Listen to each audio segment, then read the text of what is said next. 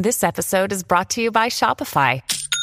Forget the frustration of picking commerce platforms when you switch your business to Shopify, the global commerce platform that supercharges your selling wherever you sell. With Shopify, you'll harness the same intuitive features, trusted apps, and powerful analytics used by the world's leading brands. Sign up today for your $1 per month trial period at shopify.com slash tech, all lowercase. That's shopify.com slash tech.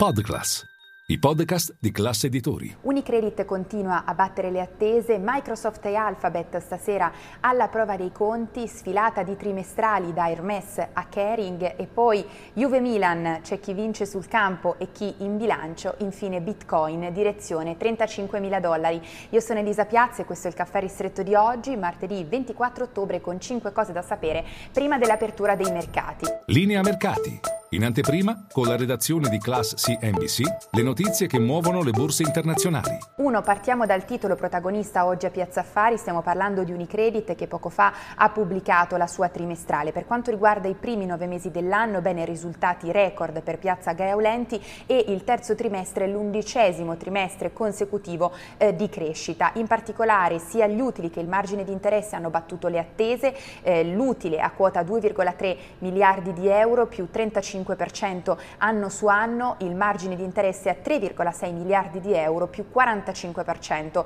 anno su anno. Eh, per quanto riguarda la guidance, alzata quella sul margine di interesse mentre confermata quella su utile e, e dividendi, questo per quanto riguarda l'intero 2023, il titolo in borsa da inizio anno registra un rialzo di oltre 70 punti percentuali, tra l'altro a Caffè Affari sarà nostro ospite proprio l'amministratore delegato di Unicredit, Andrea Orcel. Due, veniamo alle trimestrali dei colossi della tecnologia, questa sera mercati chiusi i numeri di Microsoft e Alphabet, in entrambi i casi intelligenza artificiale protagonista. Bene, nel caso di Microsoft gli utili sono attesi in crescita di oltre 10 punti percentuali, l'attenzione in particolare è al lancio a partire dal primo di novembre del nuovo pacchetto Office potenziato dall'intelligenza artificiale Copilot, il suo nome, questo dopo la scommessa di Satya Nadella su OpenAI, madre, startup madre di ChatGPT. Bene, il mercato è in attesa di conoscere quella che sarà la guidance, quanto dunque l'intelligenza artificiale applicata al pacchetto Office sarà in grado di eh, accelerare la crescita di questa divisione.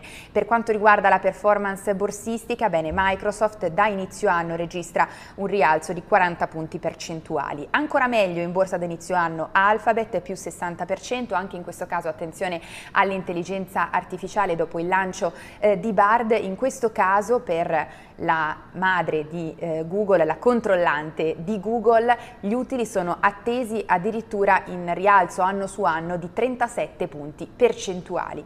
E poi tre, ancora trimestrali, una vera e propria sfilata per il lusso in arrivo, infatti oggi i risultati di Hermes, Kering, Ermenegildo Zegna eh, non sono stati invece di buon auspicio quelli di LVMH nelle scorse settimane, ha mostrato un rallentamento nella crescita, di fatto il settore del lusso non non è del tutto immune a inflazione e anche frenata della crescita a livello globale. E poi quattro, veniamo al calcio perché eh, la Juve, il CDA della Juventus nella serata di ieri ha dato il suo via libera all'aumento di capitale da 200 milioni di euro, era già stato annunciato a inizio ottobre, si tratta del terzo aumento di capitale in quattro anni, Exor, azionista di maggioranza, verserà subito 80 milioni eh, di euro.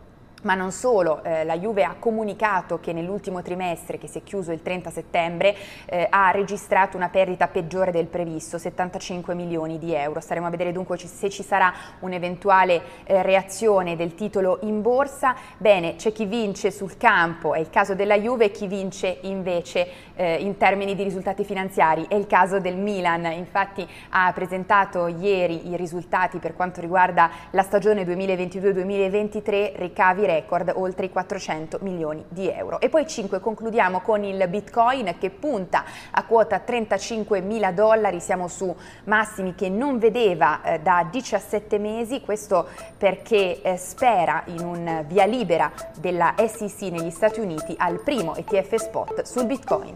È tutto, noi ci vediamo in diretta a Caffè Affari con tutte le notizie e tanti ospiti.